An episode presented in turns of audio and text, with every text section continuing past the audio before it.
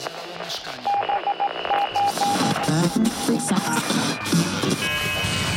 Odsłuch społeczny. Cześć. Nazywam się Jan Gierzyński i witam Was w kolejnym odcinku Odsłuchu Społecznego, podcastu o tematyce społecznej i politycznej.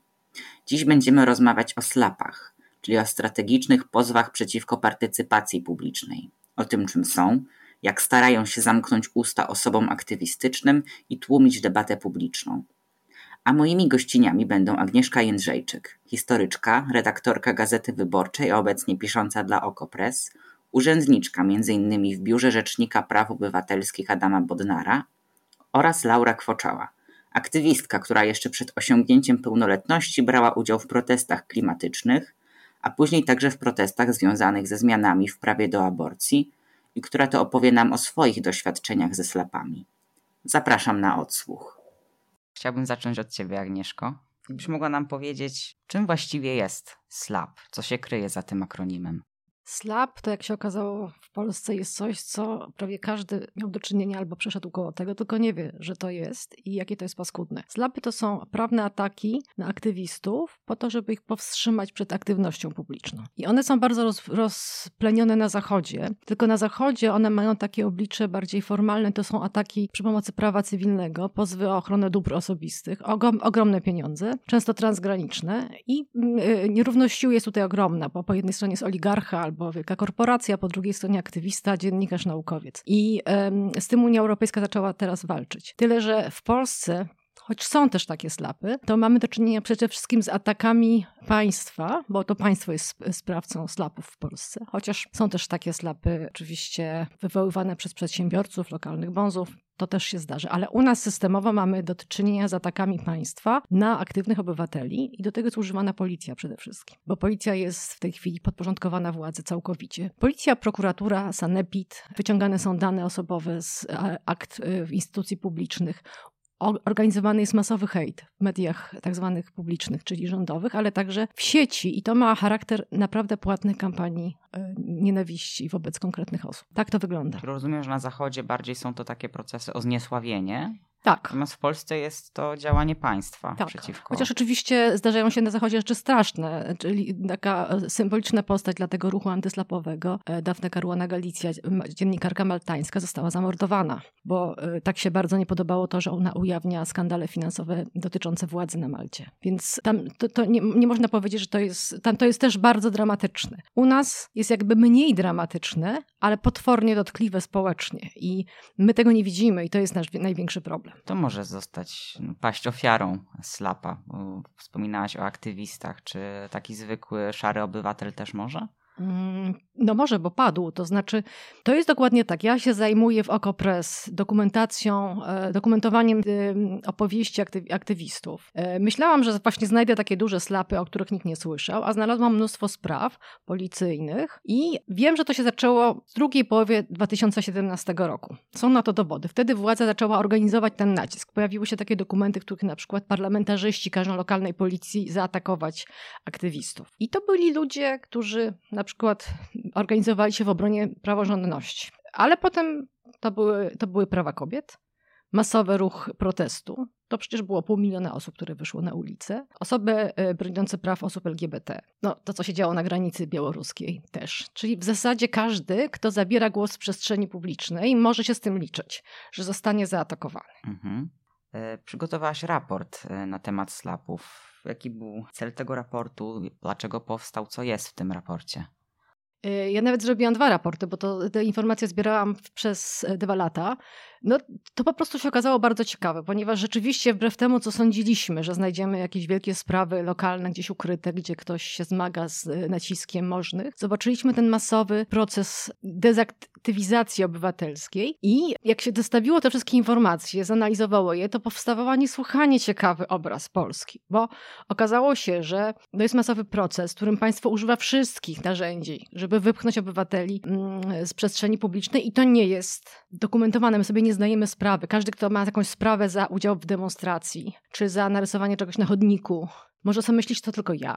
Ktoś, kto ma, kogo media społecznościowe zostały nagle zainfekowane przez niezadowolonych obywateli. tak zwanych, myśli sobie, no może coś źle zrobiłam, Tymczasem to jest tak masowe i służy do wypchnięcia ludzi z przestrzeni publicznej, ale to się nie stało. I to jest, to jest to, ja to po to napisałam tak naprawdę, żeby sobie uświadomić, że tu się władze nie udało. Dlatego, że owszem, sporo osób zapłaciło te mandaty i przestało protestować, ale ci, którzy zostali, oni się zorganizowali.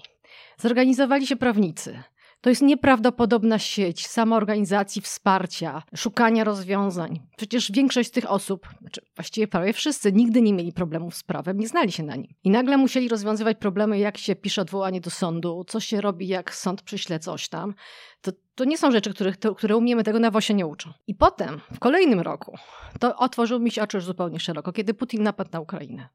I się okazało, że to właśnie ta sieć tych ludzi, którzy nauczyli się wspólnie działać, pomagać sobie, szukać rozwiązania, to oni zareagowali pierwsi. Wiecie, to jest niesamowite po prostu. W każdej małej miejscowości w Polsce, zanim dojechali jeszcze uchodźcy, powstawały takie bazy danych, co jest potrzebne, kto to może dać. Przy czym do tego używa, używana była sieć kontaktów z ulicy, uliczne kontakty. One trafiały na Ukrainę i ludzie przyjeżdżający z Ukrainy już przed przyjazdem do Polski zgłaszali, co jest potrzebne i to było tu załatwione. To jest po prostu nieprawdopodobne. Taka siła społecznego oporu i zorganizowania, która została niechcący zapewne przez władze wywołana, jest warta dokumentowania i opisywania, bo to jest największy nasz wkład w dzieje najnowsze Polski. Mhm. Ja chciałbym się ciebie, Laura, zapytać. Tutaj doświadczyłaś slapów na własnej skórze. Też e, no, właściwie historię protestów to zaczynałaś jeszcze przed, przed ukończeniem pełnoletności. Protesty klimatyczne i prawie e, dostępu do aborcji. No a też no, z tego tytułu sama zaczęłaś doświadczać nękania też e, przez policję, czy komentarzy w sieci i, i jak sobie radzisz z tym? Jak, jak możesz tą historię tak nam trochę bardziej przybliżyć? Jasne, więc myślę, że tak zaczynając od początku, kiedy brałam udział właśnie w strajkach klimatycznych, to wtedy policję, policji nie traktowałam jako zagrożenia. Myślałam, że oni faktycznie są po to, żeby te nasze zgromadzenia chronić, żeby wszystko odbywało się tak, jak miało się odbywać. Natomiast zaledwie rok później, bo w wakacje 2020 roku, kiedy zatrzymano brutalnie Margot w Warszawie, ale też e, inne aktywistki i aktywistów, tak na dobrą sprawę przypadkowe osoby, które zdecydowały się wyjść protestować na krakowskie przedmieście, my zorganizowaliśmy małą, liczącą zaledwie cztery osoby, e, demonstrację solidarnościową we Wrocławiu przed komendą, gdzie po prostu myśleliśmy, że staniemy na chwilę z transparentami, a symbolicznie okażemy tę solidarność. Natomiast okazało się, że, że tak, e, tak spokojnie, jak zakładaliśmy, nie będzie, bo niedługo później wyszedł do nas jeden z funkcjonariuszy i powiedział, że jeżeli nie opuścimy miejsca, to podejmą wobec nas czynności. Początkowo nie chciał mówić, jakie to są czynności, ale później zaczął wymieniać po kolei, że a, może spiszemy, może zatrzymamy, nie wiem, zobaczymy. I to był ten moment, w którym poczułam się zagrożona, bo miałam 17 lat, nie powiedziałam w sumie rodzicom, po co jadę do Wrocławia. Myśleli, że to w sumie spotkanie ze znajomymi. Natomiast perspektywa tego, że tata będzie mnie musiał odebrać z komendy, była przerażająca, więc e, nie znając kompletnie swoich praw, daliśmy po prostu te dokumenty, daliśmy się spisać i myśleliśmy, że po prostu w ten sposób się jakoś dogadamy z policją, że dadzą nam spokój. No i chociaż pozornie ten spokój gdzieś otrzymaliśmy, to jednak niedługo później odebrałam pierwsze wezwanie na komendę na przesłuchanie, gdzie byłam bardzo zdziwiona tym, że,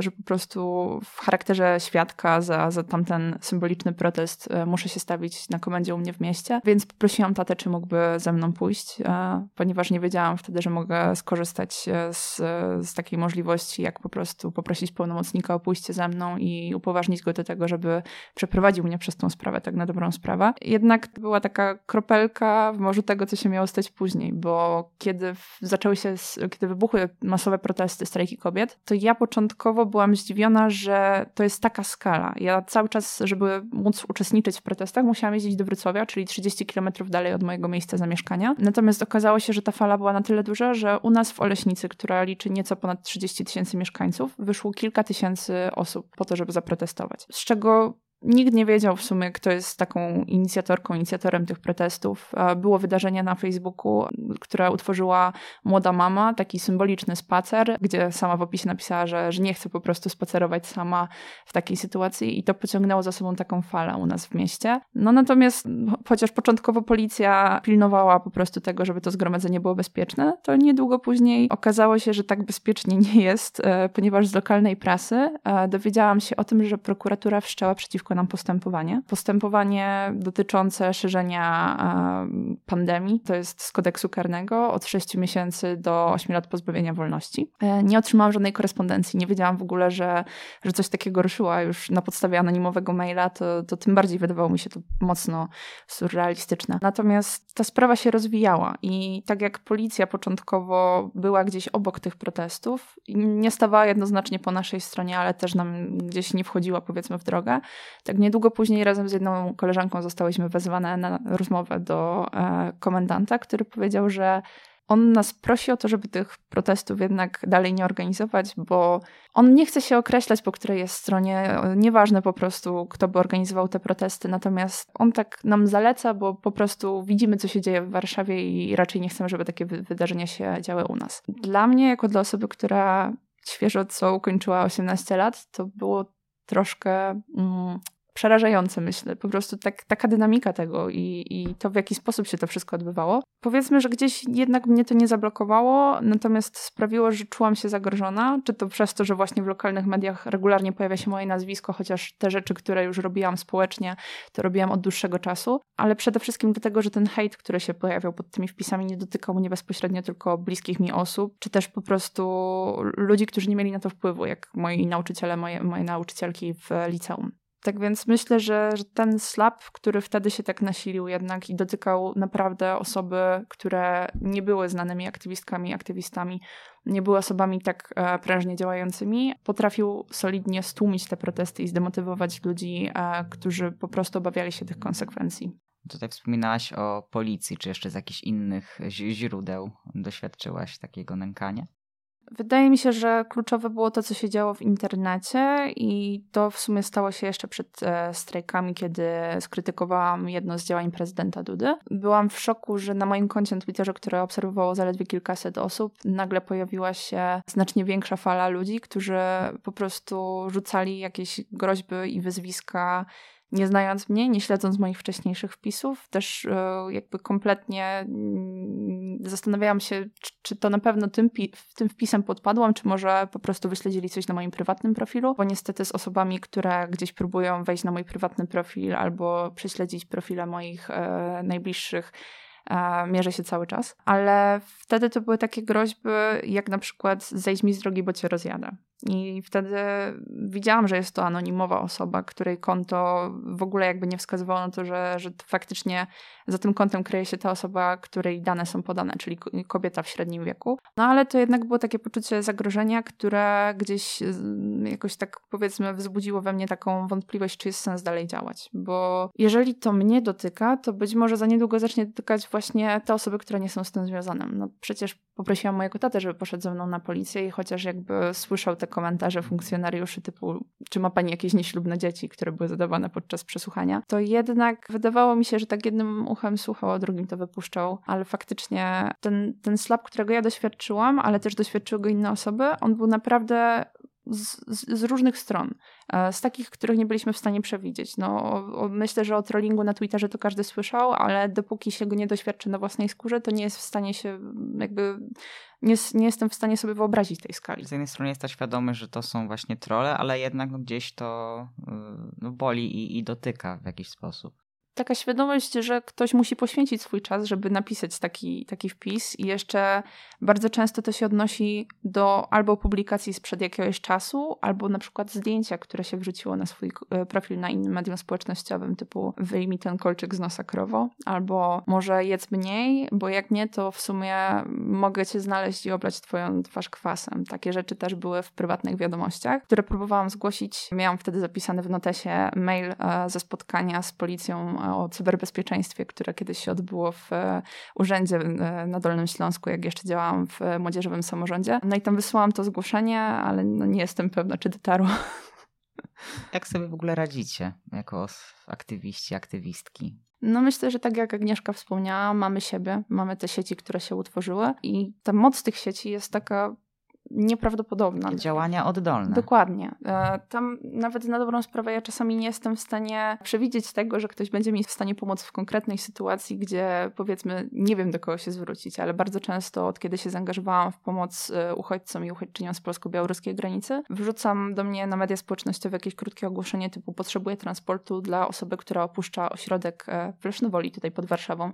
50 kilometrów od nas, ale jednak jest to środek lasu i kilka kilometrów dzieli te osoby do najbliższego miasta, z którego mogą się udać gdzieś dalej. No i najczęściej osoby, od których dostaję odzew, to są osoby, które poznałam na protestach, które poznałam, jak e, rozmawialiśmy właśnie o tych e, konsekwencjach tego zaangażowania, które nas spotykają. Ale, ale właśnie tak, to, to wszystko widać, kiedy są takie sytuacje, gdzie trzeba działać. Pierwsze siatki pomocowe, które się utworzyły na dworcach w Warszawie, to właśnie były te same osoby, z którymi się widzieliśmy na protestach, z którymi się umawialiśmy na organizowanie protestów. Wtedy po prostu to, to było wręcz takie oczywiste, że no tak, przecież ja ją znam stąd, to ja zadzwonię i się zapytam, czy ona może mi pomóc w tej sytuacji.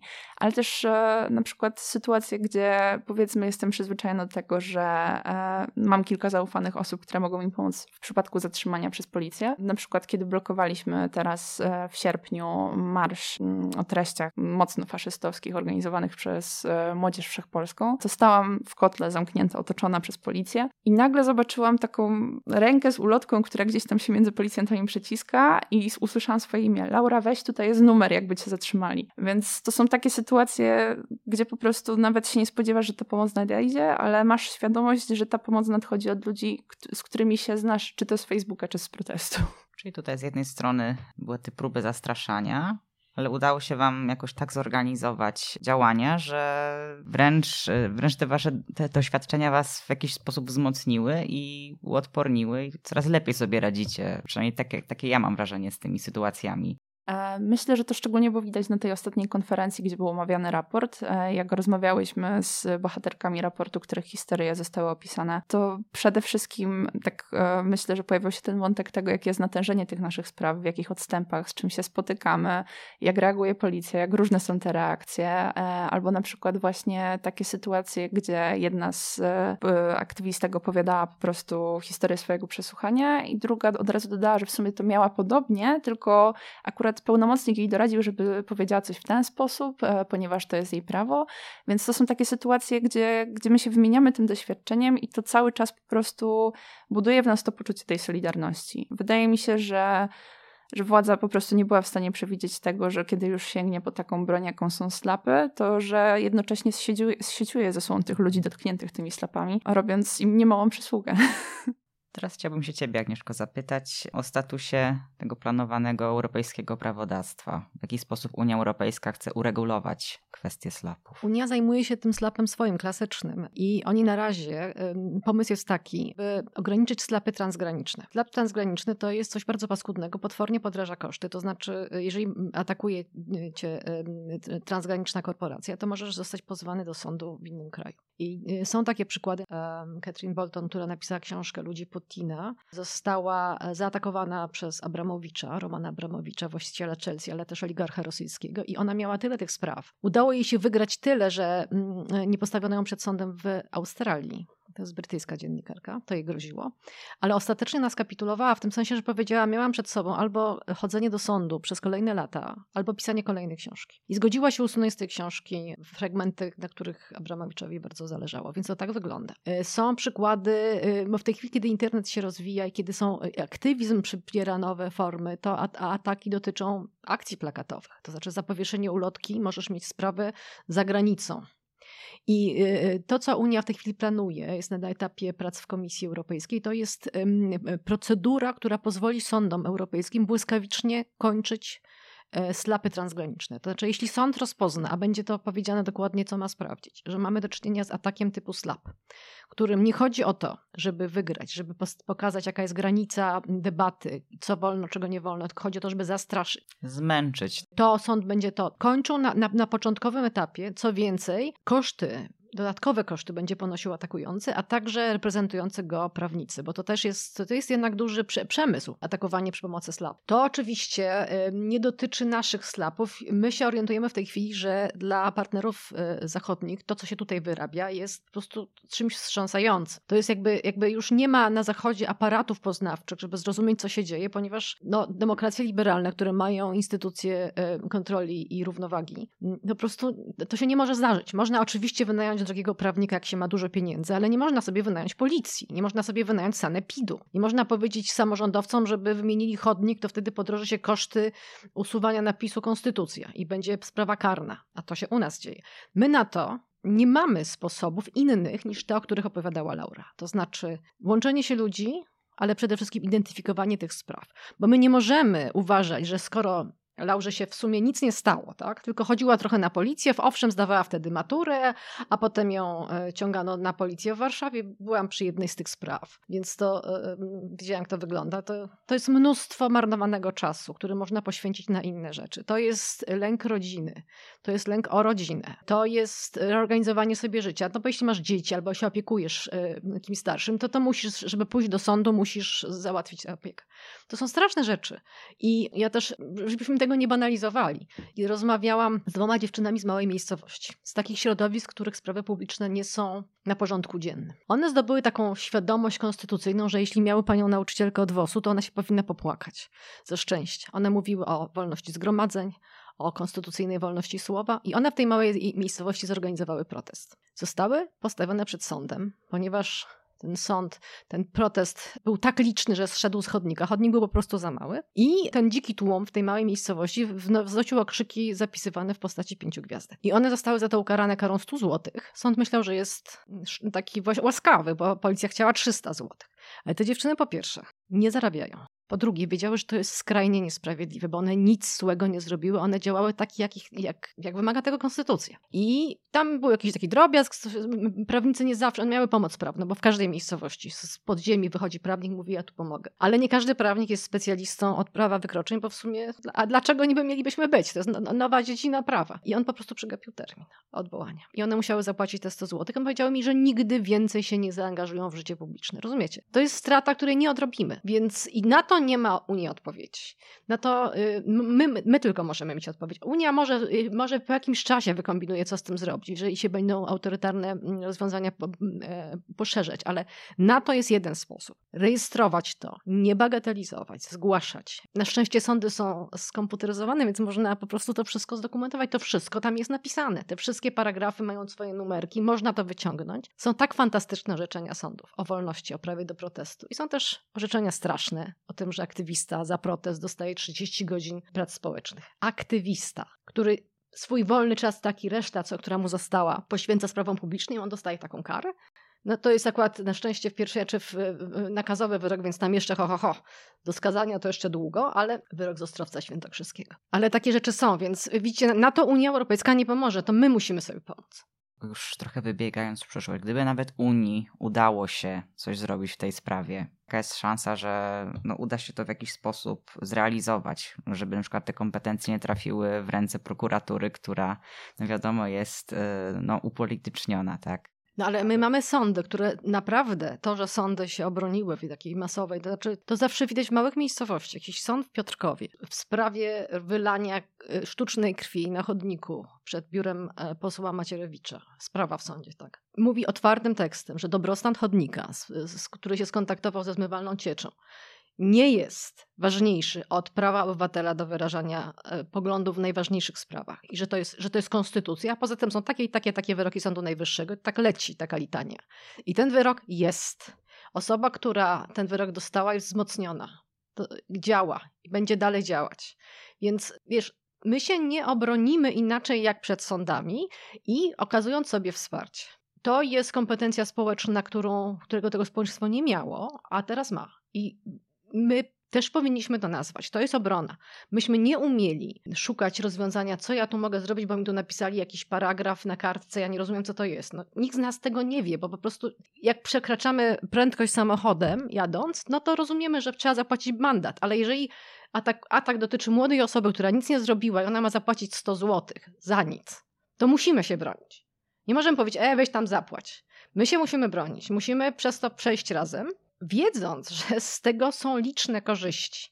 Takie korzyści, jeśli mogę pójść w anegdotkę, jak kiedy mieście w środkowej Polsce, może tak pozostaniemy, żeby nie, nie robić ambarasu, które to miasto zdiagnozowało pomoc, jak sobie pomagać w, w slapach.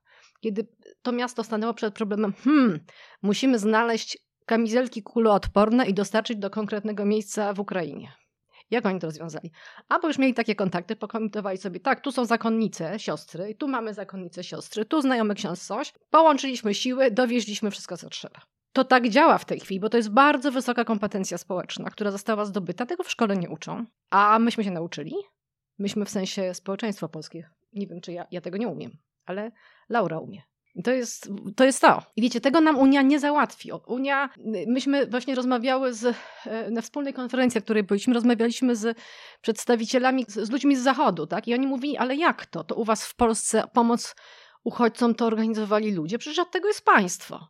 No to jakbyśmy to zostawili państwu, to naprawdę nie byłoby co zbierać. Naprawdę bylibyśmy w dramatycznej sytuacji i cała Europa razem z nami. Ta kompetencja to zresztą jest coś, co mm, w tej chwili organizacje pozarządowe, te światowe, te, które niosą pomoc, one w tej chwili się tego uczą. Bo one zakładają, że przy, przy kryzysach humanitarnych, no to trzeba przyjechać wielką organizacją i świadczyć pomoc. Tymczasem, co się stało w Polsce? W Polsce tę pomoc świadczą obywatele, małe organizacje i one tylko potrzebują na przykład, to jest bardzo ważne, pomocy y, psychologicznej. E, superwizji regularnych. To jest kluczowe, ponieważ ludzie są na skraju. Jak sobie wyobrazimy, to, to wszystko trwa od 2017 roku, czyli 5 lat. To jest strasznie długo. W takim strasznym napięciu są osoby, które spotkałyśmy, które co dwa tygodnie chodzą na pocztę, wygarniając kolejne wezwania z policji. Tak? I to tak cały czas trwa. W tej chwili ten, ten, ten młyn e, policyjny dotarł do Sejmu. To znaczy, mm, bo żeby postawić posła za taką sprawę przed sądem, to wymagana jest zgoda najpierw prokuratura generalnego, a potem Sejmu, więc to te sprawy są o rok opóźnione. Ale właśnie Walec dojechał do sądu, e, do Sejmu. Posłowie mają e, sprawy. Koalicja nie ma większości w tej chwili, więc te sprawy upadają, ale to pokazuje skalę. Znaczy, przecież to jest szaleństwo stawiać posła za narysowanie kredą czegoś na chodniku przed sądem. W czasie demonst- posła za coś, co się zdarzyło w czasie publicznej, legalnej demonstracji. To jest takie marnowanie środków. A jednak ten walec jedzie cały czas. Cały czas próbuje mm, nas zniszczyć, zatrzymać. Być może to jest, siła, to jest siła bezwładności. Nikt nie jest w stanie tego zatrzymać w tej chwili. To też jest bardzo groźne. Ale jak widzę, Unia jako taka, ona tak naprawdę się od nas uczy teraz, tego co się dzieje. Uczy się, od czego zależy taki, taka resilience, taka odporność społeczna na naciski. A myśmy tego też wcześniej nie wiedzieli, prawda? Myśmy tego nie wiedzieli, nie wiedzieli e, e, i myślę sobie, że władze też zakładały, że jeżeli nacisną na aktywistów, jeżeli e, zrobią piekło w życiu liderów opinii, to nastąpi spokój. I on niby nastąpił, ale jednak nie. Co nas nie zabije, to nas wzmocni. Absolutnie tak. Tylko zawsze musimy pamiętać o tych, którzy się wycofali. I oni, im zrobiono tak straszną krzywdę i to, że w jakiś sposób Rzeczpospolita będzie musiała ich przeprosić za to. Za nielegalne mandaty za aktywność obywatelską. Bo to nie jest y, mandat za przekroczenie prędkości albo przejście na pasach na czerwonym świetle. Tutaj, proszę bardzo, ja zapłacę, bo inaczej się umawialiśmy, na czerwonym się nie przechodzi. Ale mandaty za obywatelską aktywność to jest taki skandal, który może złamać kolejne pokolenia, jak coś czegoś z tym nie zrobimy. Mimo, że jest taki drobny, ale takie, takie, takie drobne rzeczy potwornie szkodzą i nie można się na to godzić. Na sam koniec e, chciałbym się Was zapytać, jak sądzicie, czy sytuacja, w jakiej znaleźli się aktywiści, aktywistki w trakcie rządów PiS, czy to jakkolwiek może się przełożyć na wyniki nadchodzących e, jesienią wyborów i jakie mogą być tego konsekwencje? Nie wiem, może chciałabyś Ty, Lauro, zacząć. Być może będę optymistką, ale po ostatniej akcji policji z podnośnikiem na jednej z kontrmiesięcznic tak zwanych, wydaje mi się, że nawet wśród polityków przesunęła się pewna granica, jeśli chodzi o mówienie o aktywności obywatelskiej, bo był to dosyć nośny temat. E, widzieliśmy sporo materiałów e, w mediach poświęconych tej sytuacji, ale też politycy tacy jak e, Donald Tusk zabierali głos, żeby po prostu nawiązać do tej sprawy. Więc wydaje mi się, że, że te slapy, które dotknęły aktywistki i aktywistów, to co się dzieje, jak, jak, z jakimi absurdami mam do czynienia, to jest tematem, stało się ważnym tematem, ale zatrzymać to będziemy mogli tylko i wyłącznie wtedy, jeżeli właśnie tych wyborów nie, nie wygra po prostu po raz kolejny PiS. Bo ja przyznam że ja bardzo się boję tego, jak to będzie wyglądać, nawet jeżeli teraz koalicja rządząca jest e, w rozsypce, nawet jeżeli się nie dogadują, to te sprawy nadal są, one trwają. Teraz tempo tych spraw jest takie, żeby zdążyć właśnie przed wyborami z tymi najmocniejszymi sprawami, żeby tam już zapadły jakieś decyzje, wyroki. Więc mam nadzieję, że ten temat, jeśli chodzi o taką, o, o to, jak on jest istotny, jak, albo jak bardzo powinien być istotny w świetle nadchodzących wyborów, że to tylko będzie się wzmacniać. I, I, mam nadzieję, że też coraz więcej obywatelek i obywateli zacznie zwracać na to uwagę, bo dotychczas te osoby, które slab dotykał na tej płaszczyźnie lokalnej w małych miastach, były bardzo mar marginalizowane, wręcz powiedziałabym odsuwane od tych swoich codziennych działalności i traciły pracę. Ale być może e, to, do jakich absurdów po prostu dochodzimy z, z, z, każdym kolejnym protestem, sprawi, że, że będzie po prostu coraz większa niezgoda na to, żeby takie działania dotykały obywatelki i obywateli. Ja chyba jestem e, pesymistką, bo musimy pamiętać, że proces wyborczy nie będzie równy. To, co się będzie działo w Polsce, nie będzie przebiegało, nie, nie, nie, daje takiej prostej szansy na zmianę władzy w naturalnym procesie, procesie wyborczym. Natomiast chciałam też przewrotnie powiedzieć, że ten proces, proces budowania społeczeństwa obywatelskiego, sieciowania się ludzi, wzajemnego wspierania jest tak naprawdę ważniejszy. To znaczy, ja, gdyby mi dano do wyboru, czy woli, żeby obecna władza przegrała, czy też żebyśmy zapomnieli o tym doświadczeniu, to ja bym jednak powiedziała, nie, to doświadczenie jest ważniejsze ważniejsze. Ono jest perspektywicznie ważniejsze. I nie wiem, co będzie z wyborami. Znaczy, nie ma gwarancji, że wybory będą równe. Dostęp do mediów, dostęp do pieniędzy jest tak skrajnie nierówny, że bez nadzwyczajnego wysiłku społecznego e, normalne wybory się nie odbędą. Znaczy, one są możliwe pod warunkiem, że wszyscy staną na palce. Jest grupa obywateli, która to na pewno zrobi. To są ci. Ci, którzy byli dotknięci slapem i się nie poddali. Co reszta zrobi? Trudno powiedzieć. E, I też pamiętajmy, że nie mamy obowiązku stawiania, stawania na palcach w demokracji. Ludzie mogą powiedzieć, co tam? Więc zobaczymy. Jak mówię, y, y, to jest bardzo ważne zjawisko, dlatego że ono zmienia nasz kraj i to powinniśmy zauważyć. Nie, to nie tylko słupki wyborcze, słupki sondażowe zdecydują o tym, kim jesteśmy. Bardzo Wam dziękuję. Dziękuję. Dziękujemy. Na dziś to wszystko. Jeśli odsłuch Wam się spodobał, to zachęcam do obserwowania oraz posłuchania innych naszych odcinków. Ten odcinek przygotował oraz zmontował Mateusz Pigoń, a poprowadził Jan Gierzyński. Do usłyszenia. Odsłuch społeczny.